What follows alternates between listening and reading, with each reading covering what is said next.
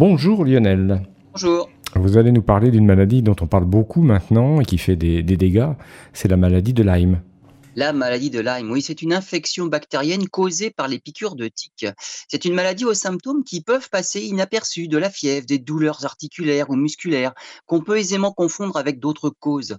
Résultat, le diagnostic de la maladie de Lyme tombe très souvent tardivement, à un moment où les complications articulaires ou neurologiques peuvent être déjà très avancées. On compte en France 50 000 cas diagnostiqués chaque année. Pour l'instant, la lutte contre la maladie se réduit à la prévention par la recherche systématique d'éthique. Mais les chercheurs sont sur la piste d'un vaccin.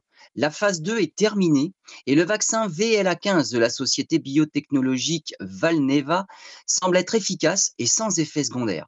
Le vaccin produit en fait des anticorps dirigés contre une protéine présente sur la surface de la bactérie responsable de la maladie de Lyme. Mais ce qui est étonnant, c'est que la bactérie est neutralisée alors qu'elle se trouve encore dans l'intestin de la tique. Lorsque la tique pique, elle ingère les anticorps qui vont neutraliser la bactérie avant même qu'elle soit injectée dans notre corps.